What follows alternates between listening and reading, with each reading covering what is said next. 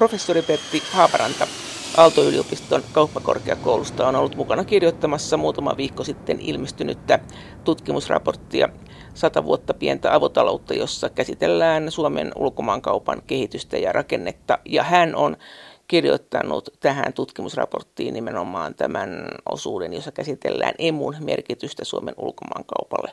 Mutta minkälainen emun merkitys ylipäänsä on ollut ulkomaankaupalle? Professori Pertti Haaparanta. Viimeaikaisten tutkimusten nojalla, ei pelkästään meidän tuohon raporttiin tehdyn perusteella, niin näyttää aika selvästi siltä, että ne vaikutukset, jos niitä on, niin ne on hyvin pienet, koska suurin osa tutkimuksista nyt näyttää päätyvän siihen, että se on ihan nollaa.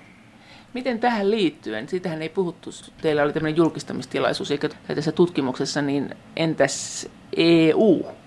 Sä käsittelet tässä sitä euroaluetta ja euron vaikutusta, mutta EUta sä et käsittele sinänsä, että onko EU hyödyksi Suomelle esimerkiksi tai näille jäsenmaille? No itse asiassa meillähän on keskeisten tulosten mukaan selkeä näyttö siitä, että EU on lisännyt keskinäistä kauppaa kuten myös nämä muut tällaiset vastaavanlaiset alueelliset kauppajärjestelyt.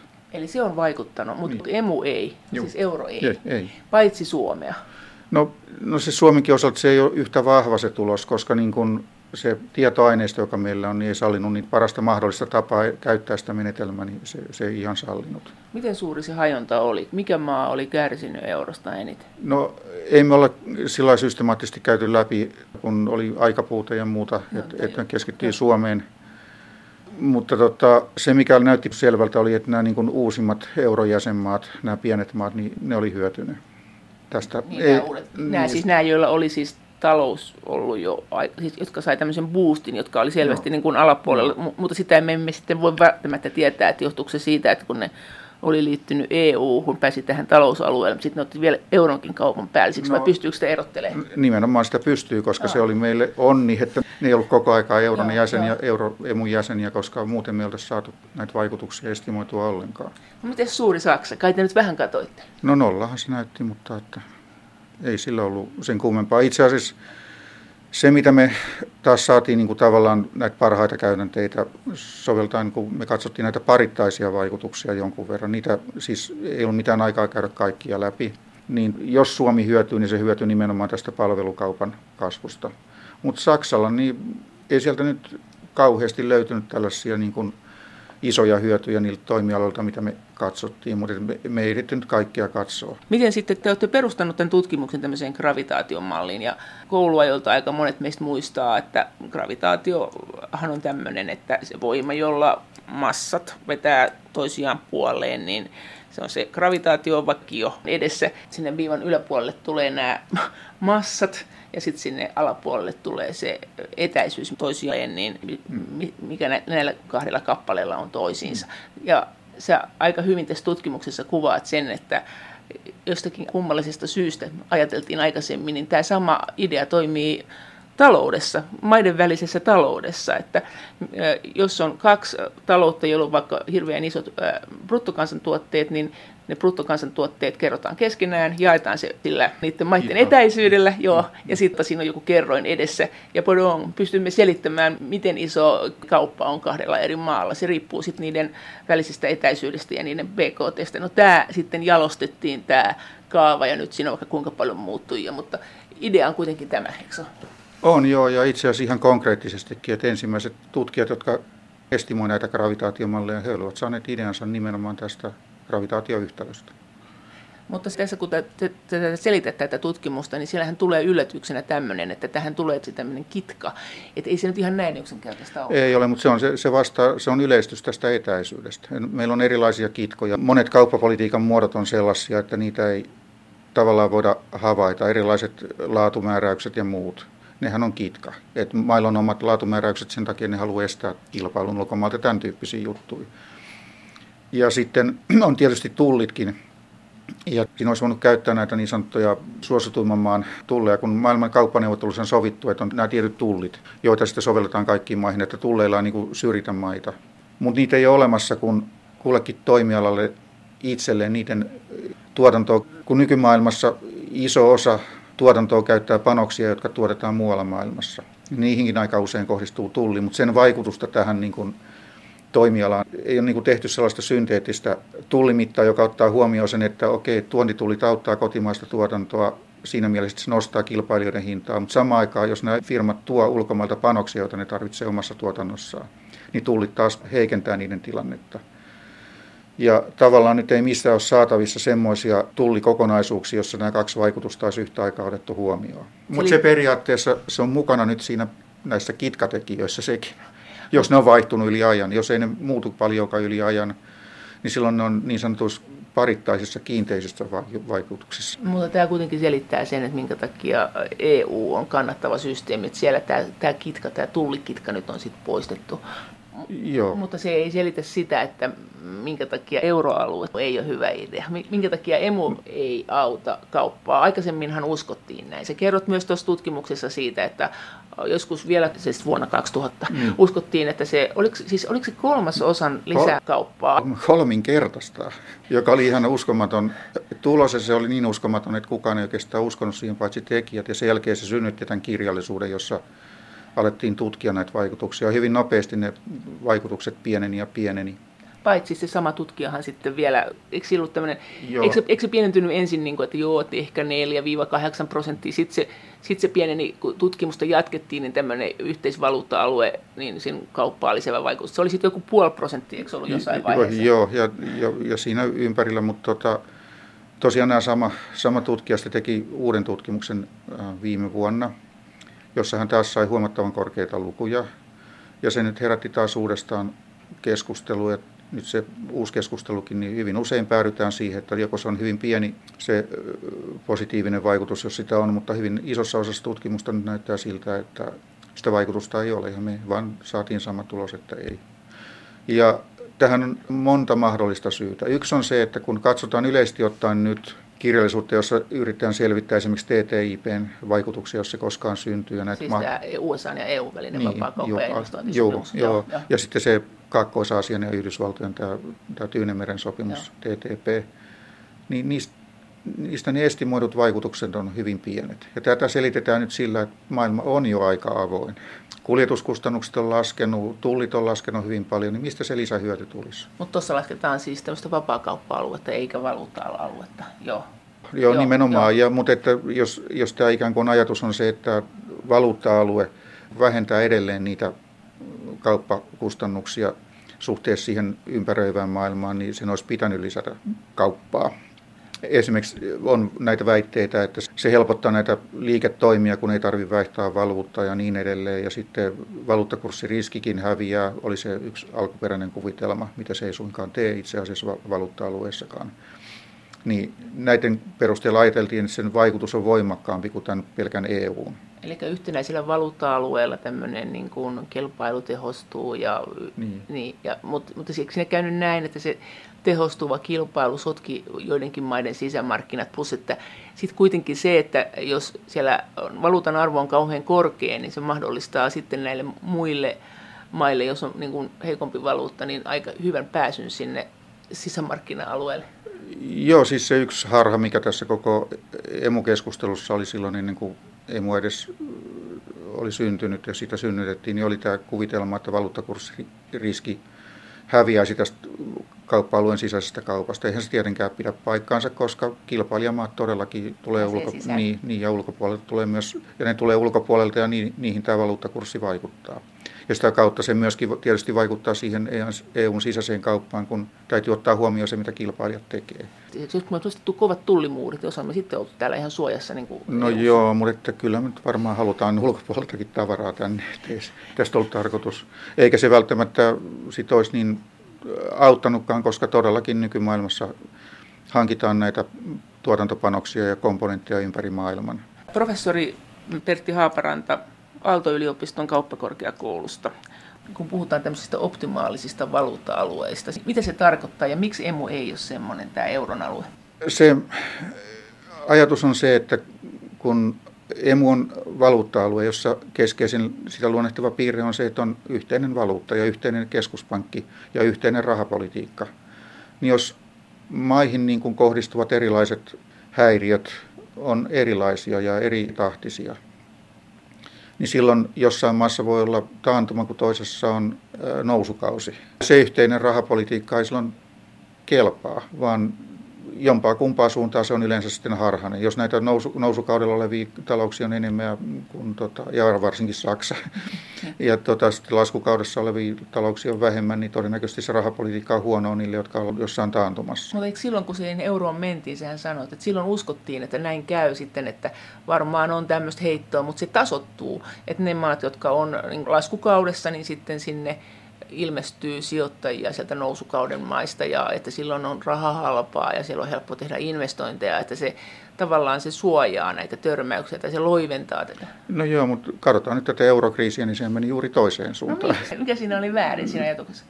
No siis tosiasia oli, että ennen eurokriisiä niin raha tavallaan meni oikeaan suuntaan. Siis se meni näihin Etelä-Euroopan köyhimpiin maihin, sitä meni ihan tolkuttomasti tämä on ilmiö, jota me kutsutaan pääoman sisäänvirtausilmiöksi. Sitä meni sinne niin paljon, että niiden kilpailukyky niin sanotusti heikkeni. Ja sitten siellä nämä asuntotuotanto ja muu revähti käsiin, että tavallaan se ei mennyt tähän vientituotantoon tai muuhun. Aluksi se on kyllä edistänyt sitäkin. Mutta sitten mitä enemmän sitä tuli ja nämä taloudet alkoi kasvaa, sitä enemmän siellä sitten suuntauduttiin justiin asuntotuotantoon ja muuhun niissä kaikissa syntyi tämmöinen iso kriisi, joka sitten, kun tämä kansainvälinen rahoitusmarkkinakriisi iski, niin se ensimmäisenä alkoi näkyä näissä. Että ihmiset ei pystynyt maksamaan velkoja, yritykset ei pystynyt maksamaan velkoja ja sitten sen jälkeen pankit ei enää pystynyt maksamaan velkojaan toisille pankeille ja sitten se meni eteenpäin. Ja sitten kun tämä kriisi lähti pois ja nämä maat joutuivat pahaajamaan, niin pääoma edelleen vaan pakeni niistä. Päinvastoin kuin olisi pitänyt tämän meidän perusteorian mukaan, jota me kuvittelimme, että pätee. No miten tähän emuun liittyy sekin, se sanoi tässä myös tämmöisen kiinnostavan lauseen tässä tutkimuksessa, että maailmassa on ollut tämmöisiä kokeiluja aikaisemminkin, tämmöisiä emun tapaisia kokeiluita, mutta siis tämän euron käytön tapaisia kokeiluja, että eri maat käyttää samaa valuuttaa, vaikka niillä on mm. sitten omat budjettipolitiikat ja näin, mm. mutta että ne ei ole koskaan onnistunut. Onko tosiaan tämmöisiä ollut? Maailmassa on ollut sellainen parisataa valuuttaliittoa, joista on jäljellä Länsi-Afrikan valuuttaliitto ja emu. Ja Länsi-Afrikan valuuttaliitto on aika erikoinen, kun ei siellä oikeastaan ole valtioitakaan. Et se on vain raha, jota käytetään. Niin, niin, niin. No mitä, mitä näitä muita suuria kokeiluita sitten on ollut? Yksi tämmöinen erikoinen valuuttaliitto on tietysti ollut tämä, ja iso periaatteessa ainakin paljon ihmisiä on ollut tämä Sri Lanka ja Pakistan, koska nehän oli yhteinen valtio, sitten ne hajosi. Niin, mutta se oli sitten vähän... Joo, joo, joo, joo, joo, joo mutta siis periaatteessa on ollut jatkaa. Ja Intia ja Pakistan on ollut, joka on viime, ollut vuoteen 65 asti ja tällaisia. Mutta yleensä ne on ollut tällaisia, ainakin näitä on, tämän no, tyyppisiä on ollut. No, onko tässä ollut nyt vähän tällaista, että ne on ollut siis aika kehittymättömien maiden idea, niin. tämä valuuttaliitto, että se, ei, että se ei ollut siis tämmöinen näin monisyinen juttu kuin meillä EU:ssa? No suuri osa näyttää olevan tällaisia niin kuin siirtomaisäntien ja alusmaiden jäljiltä. Niin, on, niitä on ollut kaikkein eniten tässä selvästikin. Eli se idea on ollut se, että kun se siirtomaisenta lähtee sieltä, niin, niin. niin siinä jonkun aikaa ennen kuin päästään jaloille, niin pidetään pystyssä valuuttaliittoa. Mutta se mihin ne on hajonnut? Ne on yleensä hävinnyt, hajonnut johonkin kriisiin ja tota, johonkin ulkoiseen kriisiin poliittiseen kriisiin tai johonkin muuhun jossain toisessa maassa. Ja Pakistan ja Sri Lankaan, sehän hajosi siihen, kun nämä maat erosi toisistaan. Onko se yleensä ollut sota? No täällä on aika monessa paikassa, niin kuin Intia ja Pakistanin, niin hajosi sotaan ja johonkin muihin. Ja sitten on tällainen siirtymiä sosialismista kapitalismiin on ollut. Et on ollut siis jotain esimerkkejä Afrikasta, jossa maat on niin ollut niin kuin tällaisessa sosiaalisessa systeemissä, niin kuin on Norsulurannikko ja Mali, sitten kun on siirtynyt tähän kapitalistiseen järjestelmään, niin ne on sitten eronnut mainaan kokonaan tällaisia. Ja niillä on ollut yhteinen valuutta. Mutta me ei tiedetä sitten, että oliko se, ne ei ole tietenkään tehnyt omia laskelmiaan koskaan, että oliko ei, se ei, eduksi. Ei, ei, ne on vaan sitten päättänyt itsenäistyä, kun tämä järjestelmä on muuttunut. Tällaisia on ollut. Nämä on ollut siis aika vahvasti poliittisia. Kun se sanoi, tuosta puhuttiin tuosta emusta, että se on poliittinen joo, kysymys, joo. niin nämä on ollut myös hyvin poliittisia On, on mutta tämä juuri on se selitys sille, minkä takia on arvioitu näitä, joskus arvioitu, että nämä valuuttaliittojen vaikutukset on ollut suuret. Että kuinka tämä Rose sai tällaisia isoja estimaatteja, niin se just liittyy siihen, että siihen valuuttayhteistyöhön liittyy paljon muitakin elementtejä.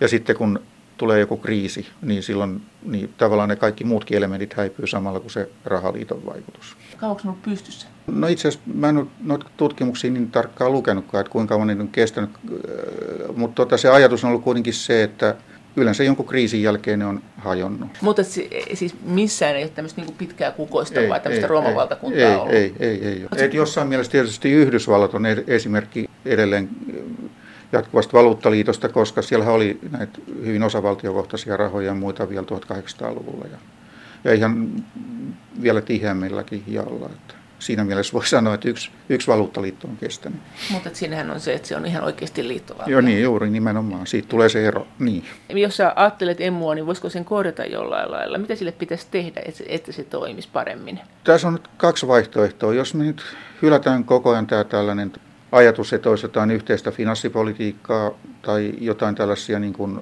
vakuutusmekanismeja, jotka automaattisesti tasaisi näitä vaihteluita eri alueiden välillä.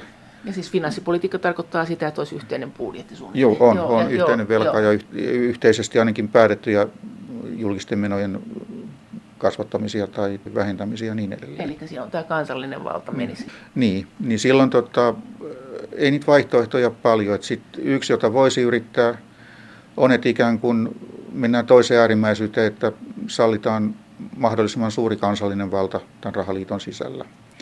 Ja annettaisiin sitten niin sanotusti markkinoiden hinnoitella valtioiden velat ja ei ole mitään muuta kuin tämä yhteinen valuutta. Ja siitähän tavallaan Suomi nyt ehdottaa. Eikö Suomi ehdota sitä, että no. nyt lopetetaan tai ainakin vähennetään tätä talouden säätelyä ja annetaan markkinoiden hoitaa se juttu, jolloin meidän ei tarvitse yhtään huolehtia siitä, että totteleeko joku maa ja mitä Maastricht sanoo mistäkin.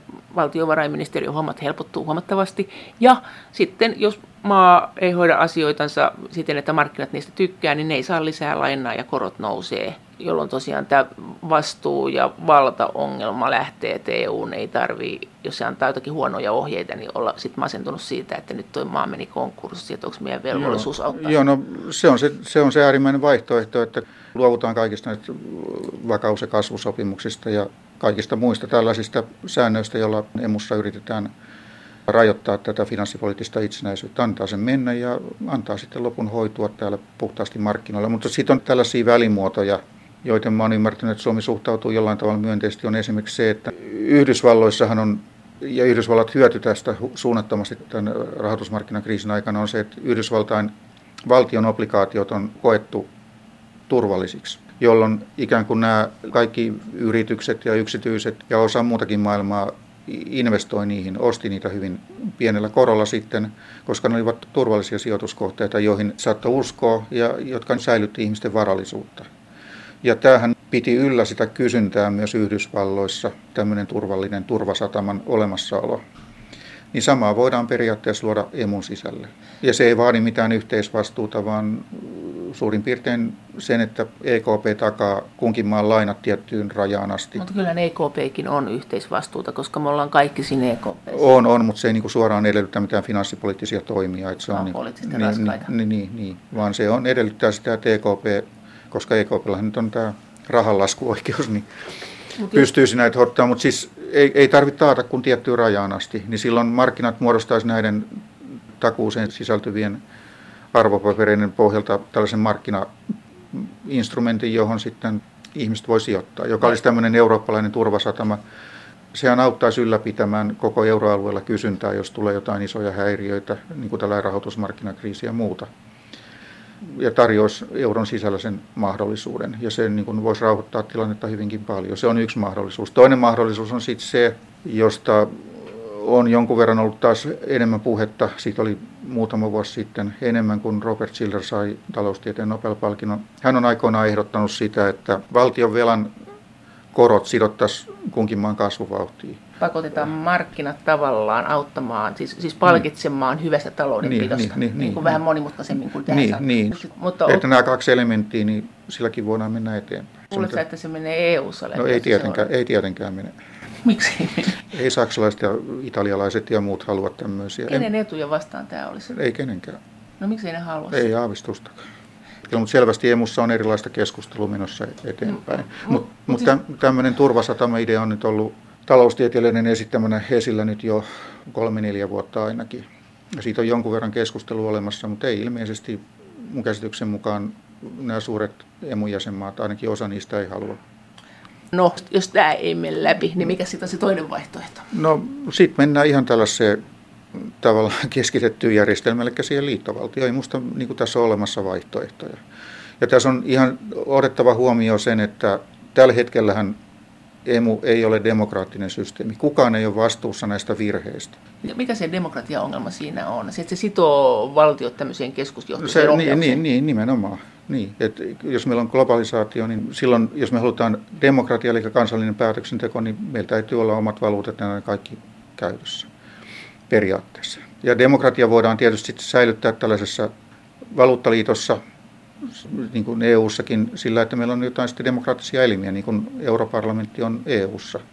Nyt on taas vaikea vain kuvitella, että emuun sellainen syntyisi erillinen. Ja tota, se on tällä hetkellä teknokraattivetoinen systeemi. Professori Pertti Haaparanta Aalto-yliopiston kauppakorkeakoulusta. Miten sä niin, oletat, että jos me jouduttaisiin purkamaan emu, jos näin kävisi, niin miten se voitaisiin tehdä ja luulet sä, että tähän joudutaan menemään? Niin, no, jos tulokset emusta eivät parane. Itse asiassa koko emun olemassaolon ajan vuodesta 1999 lähtien, niin yhtenäkään vuonna emutalouksien keskimääräinen kasvuvauhti ei ole ollut parempi kuin EU-maiden ja lähes koko ajan EU-maiden, eu kokonaisuutena. Ja sitten kun katsotaan näitä muita kehittyneitä maita, niin ne on selvästi kasvanut koko ajan paremmin. Sitähän on selitetty aina, että ei, ei, ei voida järjestää laboratoriokoetta ja ei voida verrata ja taloustiede on tämmöistä, mutta sä uskot näihin matemaattisiin malleihin, että tämä on se no, tapa, millä niihin pääsee no, sisälle. No meillä on erilaisia tapoja joo, joo. Niin kuin saada esiin näitä kausaalisia vaikutuksia. Tämä, mihin mä viimeksi viittasin, että ei ole kasvuvauhti yhtenäkään vuonna ollut, niin on ihan puhtaasti tilastoista. Piirtää vain kuvat, niin näkee sen. Eli se on hidastanut kasvua?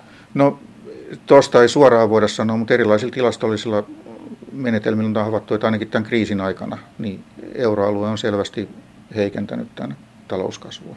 Mitä siellä on kaikkia niitä muita tekijöitä, jotka sen aiheuttaa? Se sanoit tuossa... No finanssipolitiikka on se tärkein, mutta... Että, tota... Jos otetaan ihan alusta, niin siis ne emun ongelmat on siis, että se, vaikka luultiin, että se valuutta-alue niin kuin suojaa sitä kauppaa, niin ei tajuttu, että kyllä sieltä ulkopuolelta pääsee ne toisetkin valuutat sotkemaan sen kaupan. Se olisi yksi. No se on se yksi, että mikä selittää sen, että emulla ei ollut vaikutusta Joo. kauppaan, niin yksi on ollut se, että yleisesti ottaen kauppa on jo maailmalla hyvin vapaata ja kuljetuskustannukset on pienentynyt koko ajan, jolloin ei ole odotettavissa, että nämä uudet integraatioharjoitelmat, emun lisäksi TTIP-vaikutukset on havaittu pieniksi. Siis sitähän kyllä virallisesti kyllä sanotaan, että ne on isot. Ei ole. Mä viimeinenkin, minkä mä näin, niin keskimääräinen vaikutus oli se, että se pitkällä aikavälillä voisi nostaa keskimäärin näiden jäsenmaiden tulotasoa 0,5 prosentilla, Suomen osalta 0,2 prosentilla. 0,2 prosentilla? Niin, jolloin se on niin kuin, tuota, ei mitään suhteessa siihen, mitä on aikoinaan jostain EFTA-sopimuksesta saatu tai Suomen EU-jäsenyydestä. Että... Mutta siis se seuraava selittäjä, mikä, mikä selittää sen, että se emu ei toimi. Mikä tämä juttu oli, kun sä sanot, että tämä kilpailu ei ole välttämättä hyvä? Niin siis emualueen sillä tehoton, että kun sen sisällä on sallittu tämä tuotantotekijöiden liikkuvuus, se on täydellistä täysin mahdollista mennä, niin silloin yksityinen pääoma tai yksityinen ihminen, kun tekee muuttopäätöstä, esimerkiksi kreikkalainen tässä talouskriisin aikana, hän katsoo sitä omaa nettopalkkaansa. Jos hän pysyy Kreikassa, niin hän joutuu maksamaan veroja siitä, okei, okay, ja sitten hän katsoo, että minkälaisia julkisia palveluita hän voi käyttää. Ja sitten hän vertaa sitä siihen, jos hän muuttaa Saksaan, mikä on siellä se nettopalkka ja minkälaiset ne julkiset palvelut ovat. Ja sitten hän muuttaa, jos tässä jälkimmäisessä tapauksessa on... Edullista. Niin. niin. Mutta koko emualueen kannalta se tehokkuuskriteeri on toinen. Se on se, että kasvaako koko emualueen tulo. Ja silloin me katsotaan sitä bruttoa. Silloin emualue hyötyy tästä muutosta, jos tämän henkilön Kreikasta ansaitsema tulo on pienempi kuin se, minkä hän ansaitsee Saksassa. Ja se on eri asia kuin se, että me otetaan näistä nämä verot pois ja nämä palvelut. Ja yksityinen päätös voi olla tehoton, hänen muuttonsa voi olla tehoton sen takia, että jos hän nyt olisi jäänyt tämän kriisin aikana Kreikkaan. Kreikassa nostettiin kaikkia veroja, kaikkia palveluita supistettiin, jolloin hänen nettohyötynsä siellä Kreikassa jäämisestä on pieni.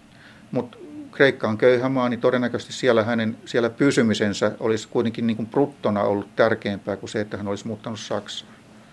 Ja sama on tavallaan... Se koskee pääomia myöskin. Ja, ja se on, tämä on niin kuin emun sisäinen ristiriita ja se johtuu juuri siitä, että siellä ei ole yhteistä finanssipolitiikkaa eikä yhteistä velkaa. Jos siellä olisi yhteinen finanssipolitiikka, niin verot olisi samat, eikö niin? Kyllä, Jos, ja kaikki pysyisi paikalla. Niin, niin, niin, tai muuttaisi vaan silloin, kun havaitsee, että toisessa on hyötyä, mutta silloin se olisi yhteiskunnan tai euroalueen kannalta hyvä. Koska... No, mutta nythän koko ajan se virallinen oppi on se, että e- emu-alueen ongelma ja EU-alueenkin, mutta myös emu-alueen on se, että ihmiset ei muuta tarpeeksi. No voi olla, mutta kyllähän tässä nyt tämän kriisin aikana kohtuullista muuttoliikettä on näistä. Meilläkin oli espanjalaisia sairaanhoitajia ja muuta kaikkia, jotka tuli tänne. Että kyllä sitä nyt tapahtui. Ja siinä täytyy ottaa huomioon myös, se koskee myös pääomien liikkuvuutta. Tämä. Eli kun pääomat ja ihmiset ja yritykset liikkuu, niin ne ei katso koko emualueen hyötyä, vaan ne katsoo omaa hyötyä, joka niin. voi olla täysin vastakkainen niin. emualueelle. Niin, niin, niin. Että jos on joku huono alue, jonka olisi syytä nousta, niin, niin sieltä niin kuin parhaat voimat lähtee kiittämään jonnekin Joo, muualle. Niin, niin nimenomaan. Jossa, ja niin huonoilla alueilla yleensä on tämä niin kuin osaamisesta saatava esimerkiksi lisähyöty suurempi kuin jossain, missä on jo paljon osaajia. Hmm. Onko se sitten näin, että tähän ei voida mitenkään hallinnollisesti vaikuttaa? Ei tietenkään. Ainoa, millä siihen voidaan vaikuttaa, että meillä on yhteinen veropolitiikka yhdessä päätetty veropolitiikka ja, ja, ja vähän katsottu myöskin näitä julkisia palveluita, koordinoitu näitä. No oliko tämä sitten virhe, tämä neljä liikkumisvapautta? Jos, jos nämä neljä liikkumisvapautta ei olisi olemassa, niin olisiko tilanne no jotenkin virhe, helpompi? Äh, siis, siis no, pääomat, no, palvelut, no se, no, Joo, silloinhan se tarkoittaa sitä, että kansallinen päätöksentekovalta olisi aika iso. Tai niin kuin mahdollisuus siihen. Niin, niin. Olisiko se, olisiko se emualue parempi? No emualueen tarkoitus oli juuri päästää irti nämä... Tuota, Markkinavoimat. Niin, mutta olisiko se niin kuin kokonaisuudessa, jos me, jos me ajatellaan mikä on markkinavoimille parempi, niin olisiko se emu-alueen no, kokonaista? No nythän parempi? tavallaan puhutaan e- sekä EU-ssa että EMUssa niin kuin tällaista monitahtisesta etenemisestä, niin tavallaan siinä ollaan otettu opiksi. Et, niin kuin periaatteessa yksi peruste sille on se, että tämmöiset, silloin se ainakin lieventäisi tällaisia tehottomuuksia. Niin kuin mitä mä äsken sanoin, no. että jos niin hidastetaan tätä kaikkien jäljellä olevien liikkuvuuden esteiden ja muiden purkamista, niin silloin se tavallaan vähentää tätä tehottomuusongelmaa, josta me justiin puhuttiin. Mutta niin kuin, eihän sitä kokonaan poista. Onko tämä näin, että EUn sisälläkin on itse asiassa tämä sama ongelma, kun sanotaan, että kehitysmaat tarvitsee aluksi semmoisen protektionistisen muurin, että ne hennoilla bambin jaloillaan pysyvät seisomassa ennen kuin kovat markkinat saapuu sinne kilpailemaan ja pystyy kasvamaan. Että onko tämä ollut tavallaan EUn ongelma? Tai emun ongelma? No, en mä tiedä ehkä siitä, että se olisi emun ongelma sinällään ollut, vaan sitä ei vaan otettu huomioon näissä päätöksissä. Että kun mennään rahaliittoon, niin kyllähän siinä niin kuin tavallaan on paine saman tien vapauttaa kaikki nämä ihmisten ja pääomien liikkeet entisestä. Että se, se oli se perusajatus tässä, mutta sit, silloin olisi pitänyt pohtia sitä, että miten saadaan näitä Siis tavallaan tässä voi sanoa, että se ideologia tämän emun muodostamisen takana ja pääomaliikkeiden vapautumisen takana osittain oli myöskin se, että haluttiin verokilpailua. Halutaan, että kansakunnat kilpailee ikään kuin yrityksistä ja muista. Ja nyt se on johtanut tähän, että tota, se, lisää, se on yksi esimerkki tästä tällaisesta tehottomuudesta, mikä voi syntyä. Että me kuvitellaan tekemämme maailmasta täydellisempi ja sitten se kuitenkin menee huonompaan suuntaan. Eli tämä verokilpailu, joka on EUn sisällä, niin se aiheuttaa sen, että yritykset tekee itsensä kannalta hyviä ratkaisuja, mutta ei, ei välttämättä niin kuin sen tuotannon Tuotan. tehokkuuden kannalta, niin. jos siitä poistaa sen verohyödyn, niin, eikä niin, EUn niin, kannaltakaan. Niin, niin, niin, juuri niin. No oliko siellä jotain muita sitten? Miten muita, miten muita ongelmia emun sisällä on? Siis että, no. että, se, että se arvollisuus ei ole niin, kuin niin iso kuin emun alueen ulkopuolella. Ei, ei siinä muuta ole, mutta siis tämän kriisin aikana harjoitettu politiikka on ollut keskeisin syy kuitenkin siihen, miksi emussa on mennyt huonosti. Eli se finanssipolitiikka on alentanut selkeästi kasvuvauhtia ja sitä ei pysty korvaamaan millään rahapoliittisella interventiolla. Ja rahapolitiikkakin alkoi toimia kunnolla vasta 2012 jälkeen. Miten sä oletat, että mitä tulee tässä lähiaikoina tapahtumaan? Tuleeko tämä euro murenemaan? No, jos mä eilen katsoin televisiouutisista, kun joku kansanedustaja oli kovasti moitti emua ja rahaliittoa. Eikö se ollut Laura Huhtasaari? Oli, ja siihen se Petteri Orpon vastaus ei ollut mikään vastaus. Hän, hän ei kertonut yhdestäkään hyödystä, joka me oltaisiin saatu emusta. Hän vaan sanoi, että olemme tällaisen vakaan valuutan ja vahvan valuutan piirissä. Ollaanko me saatu hyötyjä siitä? No mä olen yrittänyt kysyä. En, mä, kukaan ei ole mitään konkreettista sanonut. Ainoa, minkä mä olen kuullut, on se, että siinä on nyt rakennettu niin paljon poliittista pääomaa, että sitä ei voi hajottaa. Ja, Mitä sä oot mieltä tästä vastauksesta? No mä oon yrittänyt kysyä, että mikä se pääoma on. Et ei, ei, ei siihen tule oikeastaan mitään muuta vastausta kuin ilmeisesti se, että, että siinä on niin paljon poliittisia intressejä, että jos yrittäisi emua alkaa hajottaa, niin se, ja aivan oikein varmastikin, niin se saisi nämä rahoitusmarkkinat niin, niin. Mutta toisaalta, jos ei emu ala tuottaa kansalaisille mitään hyötyä, muuta kuin että menee lomamatkalle toiseen emumaahan, niin ei tarvitse vaihtaa valuuttaa, niin ei sillä ole mitään syytä, miksi se olisi olemassa. Et sen mä ymmärrän kyllä, että on hyvin hankala yksittäisen jäsenmaan lähteä irti, koska silloin mitä todennäköisemmin joutuisi myös luopumaan EU-jäsenyydestä. Mutta en mä näe mitään muuta kuin, että emullekin, jollei mikään muutu parempaan suuntaan, niin emulta silloin käy niin kuin näille kaikille muillekin rahaliitoille maailmassa käynyt. Miten se pitäisi hajottaa hallitusta?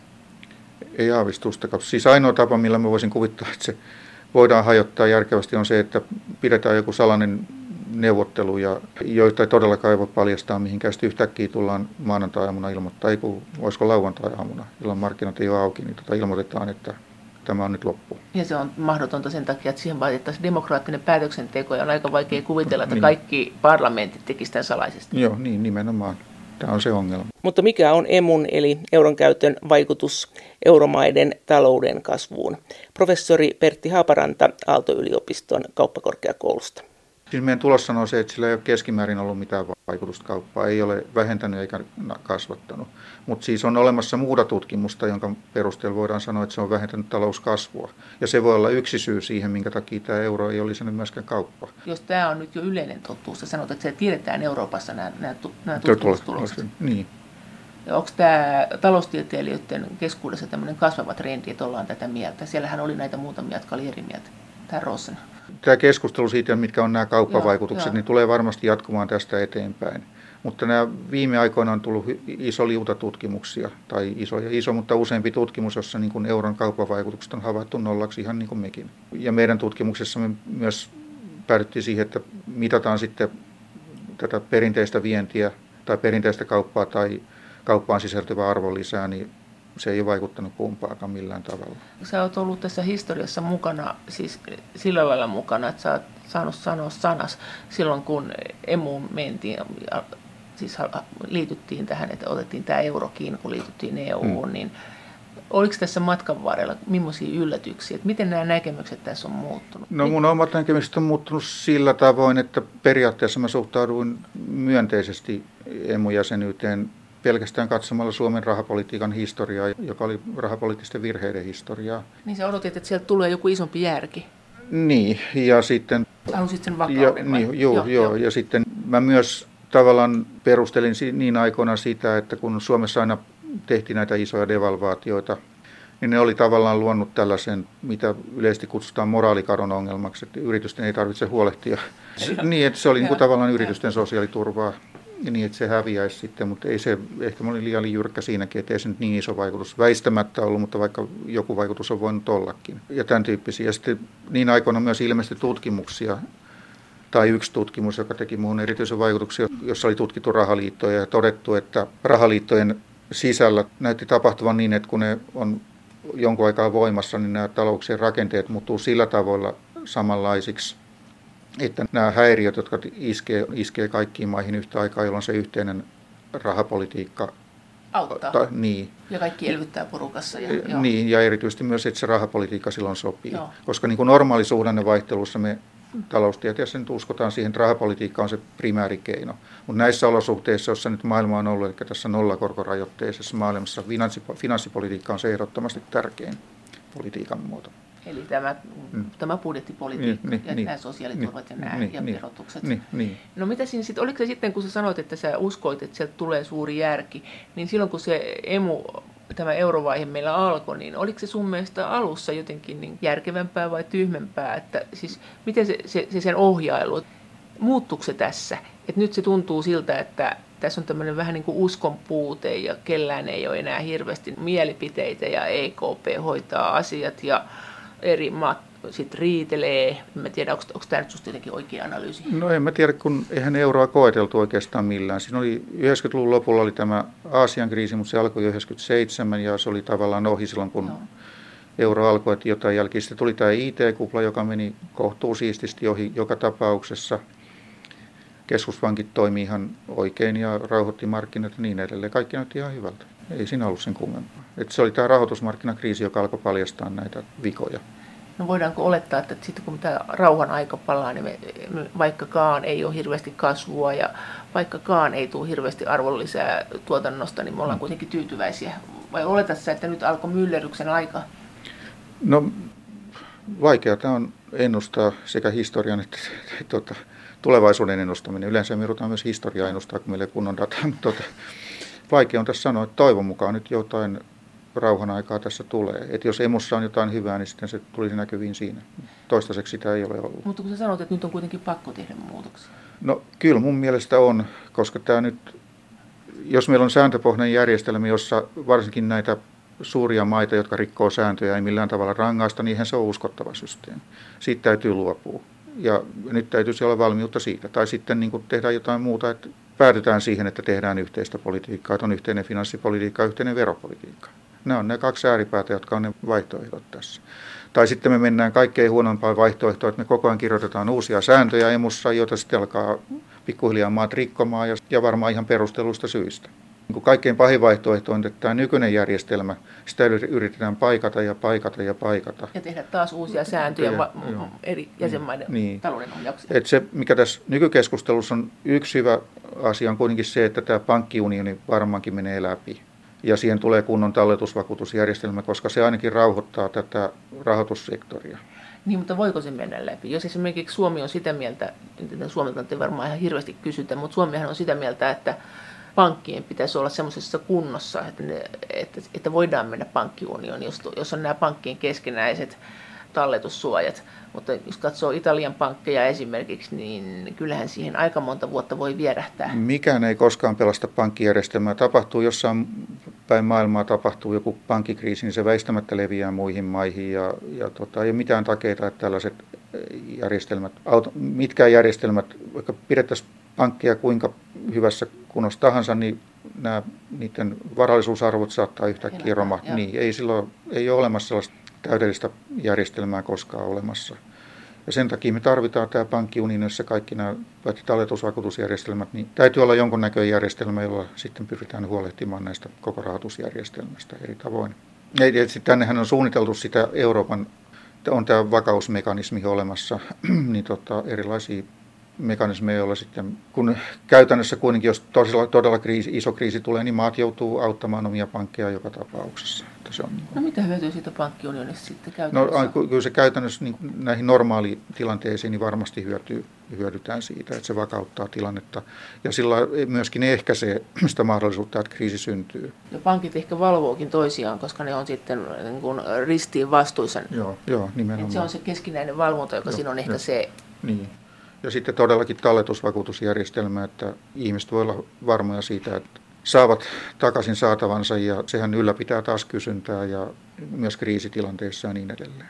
No miten nämä eri maiden, Keski-Euroopan eri maiden, esimerkiksi saksalaiset taloustieteilijät on sanonut tästä tilanteesta, kun on paljastunut, että tästä emusta nyt ei varsinaisesti ole hyötyä ja saattaa olla jopa haittaa? No en, nyt mä en ihan Onko se mennyt läpi siellä? Tämä ajatus. Niin. No, nehän on ollut tyytymättömiä emuun joka tapauksessa, koska ne on nähnyt vain, että kaikki maat tuhlaa. Ja Euroopan keskuspankki pitää korot alhaalla, että heidän eläkeläisensä eivät saa tuottoa omille tileilleen, kun heillä kun on eläkejärjestelmää ja niin edelleen. No sä kuitenkin sanoit, että ne kuitenkin kannattaa emua, ei ne ole emua purkamassa. Niin, mun on vaikea ymmärtää. Että... Mutta minkä takia, jos, jos, jos lähdettäisiin vaan vapaan pudotuksen linjalle, että ei säädeltäisi ja annettaisiin sitä menkää ja markkinavoimat saa tehdä ihan mitä lystää ja ja me ei säädä kenenkään valtion taloutta eikä puututa mihinkään, niin mikä se seuraus olisi siitä? No en mä tiedä, mutta se on kuitenkin selkeä, että, että niin kuin tavallaan tästä sääntöpohjasta järjestelmässä Joo. me ollaan oltu, jossa sääntöjä ei kunnioiteta ja varsinkin silloin, kun jos ollaan suurimaa. Siitä tavalla tai toisella täytyy päästä eroon. Ja ei siinä ole kuin kaksi vaihtoehtoa, että mennään sinne markkinapohjaiseen systeemiin, jonka vaikutuksia voidaan sitten lieventää näillä turvasatamilla ja näillä, että indeksoidaan julkisen velan korot tähän kasvuvauhtiin. Ja sitten toinen ääripää on se, että me hyväksytään sitä, että tarvitaan myös yhteistä ja koordinoitua finanssipolitiikkaa täydentämään tätä yhteistä rahapolitiikkaa. No, näistä säännöistä on sanottu, että näin välttämättä ole taloudelle hyväksi. Että siellä on tämä paljonko saa olla velkaa ja sitten tämä ylijäämä, alijäämäsäännöt, että paljonko saa olla alijäämää niin äh, niistä on sanottu, että ne on turmiollisia taloudelle. Miten se vai, onko se, sä sitä mieltä? Olen. Kaikki nämä tällaiset, ei me koskaan voida tietää, minkä näköisiin tilanteisiin maat joutuu. Ja nyt sitten, jos tulee iso kriisi, johon maalla ei ole mitään osaa eikä arpaa, että esimerkiksi jonkun sen päävientituotteen markkinat jossain kaakkois romahtaa tai jotain muuta vastaavaa, niin ei näillä velkakriteereillä, niin kuin, niille ei muuta kuin tehdä kuin haitata. Mitä tämä tarkoittaa, tämä poliittinen pääoma? Voisitko sanoa sen, kun sanotaan, että se antoi poliittista pääomaa meille tämä euro?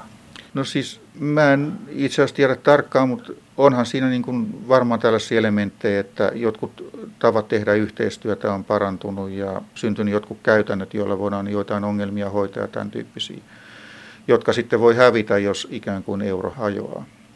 Ja, on, ja mahdollisesti euron jäsenyys on luonut poliittista pääomaa myös päätöksille EU-ssa ja niin edelleen että niin kuin tavallaan on helpottanut tällaista yhteistä keskustelua, joka sitten näkyy myös EU-tasolla ja kaikkea tällaista. Mutta siihen on kyllä päässyt mukaan nämä ei-euromaat Joo, ihan, niin, ihan samalla on, lailla. On, on, on, mutta että siis kun mä joskus silloin euron alkuaikoina kuulin, että jotkut ruotsalaiset oli harmissaan siitä, kun ne ei ollut enää kutsuttuja kaikkiin kahvikesteihin, tämän tyyppisiä asioita, mutta siis niin kuin, Kyllä mä voin sen kuvitella, että sellainen niin kuin keskinäinen luottamus, kun jos tavataan useammin kuin normaalisti valtion, valtiovarainministeriöiden virkamiehet tapaa useammin kuin muuten tapaisivat ja kaikkea tällaista, niin voimme kuvitella, että siihen syntyy tällaista, niin, ja myöskin ministerit, että, että syntyy tällaisia jotain käyttäytymistapoja ja käytännön menettelytapoja, jotka niin kuin helpottaa sitten monien asioiden hoitoa ja, ja tämän tyyppisiä. Mutta en mä usko, että mikään niin merkittävä on, että niiden vaikutus olisi suurempi kuin tämä, että nyt politiikka oli, finanssipolitiikka oli ja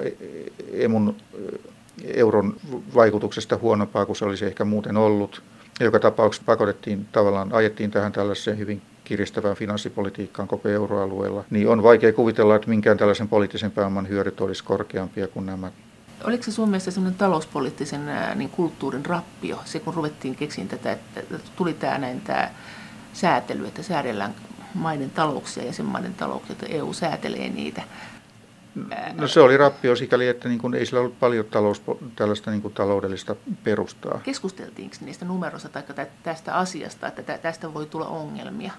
No kyllä aika monet taloustieteilijät oli niin sitä mieltä, että tämmöiset tarkkojen rajojen asettaminen on virheellistä, koska kaikki tällaiset tarkat rajat on tehty rikottaviksi. Niin siis olihan siellä niin sisäänrakennettu ilmeisesti kaikenlaisia väljyyksiä. Oli, o, no joo, mutta ei nyt, ei nyt kauhean paljon. Olihan siellä niin kuin, että periaatteessa sallittiin mahdollisuus, että jos maan suhdannetilanne on huono, niin voi ylittää velkarajoja ja muita.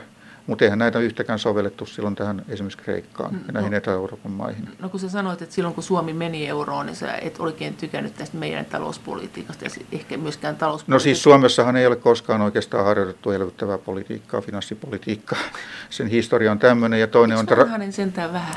No vanhanen, mutta se oli se vahinkoelvytys. No. kun heillä oli hallitusohjelmassa verojen lasku, se olisi toteutettu, oli sitten nousukausi tai laskukausi se oli vahinkoelvytys. Mutta siis niin kuin ei Suomen historiassa, niin ei se elvytys ole koskaan ollut oikein, niin kuin se, sitä ei ole käytetty. No entäs se euroon meno sitten? Oliko siinä vaiheessa, kun me mentiin euroon, niin näyttikö susta, että se keski-eurooppalainen talouspoliittinen keskustelu oli laadukasta? Näkyykö se tänne? Pystyykö sitä seuraamaan?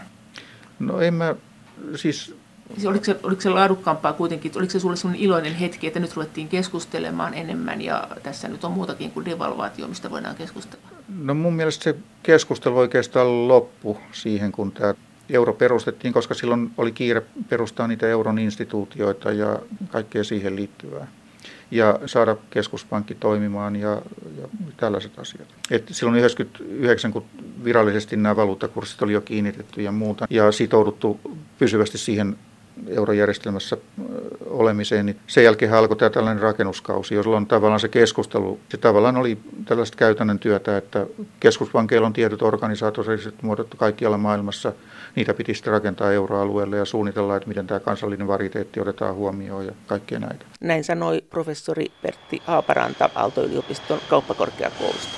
Kiitos teille kaikista kommenteista ja viesteistä ja kaikki kommentit ja viestit ovat aina erittäin tervetulleita ja niitä voi edelleen lähettää sähköpostiosoitteeseen maija.elonheimo.yle.fi ja sen lisäksi me voimme keskustella yhdessä näistä EU-asioista ohjelman lähetysaikana kanavan lähetysikkunassa.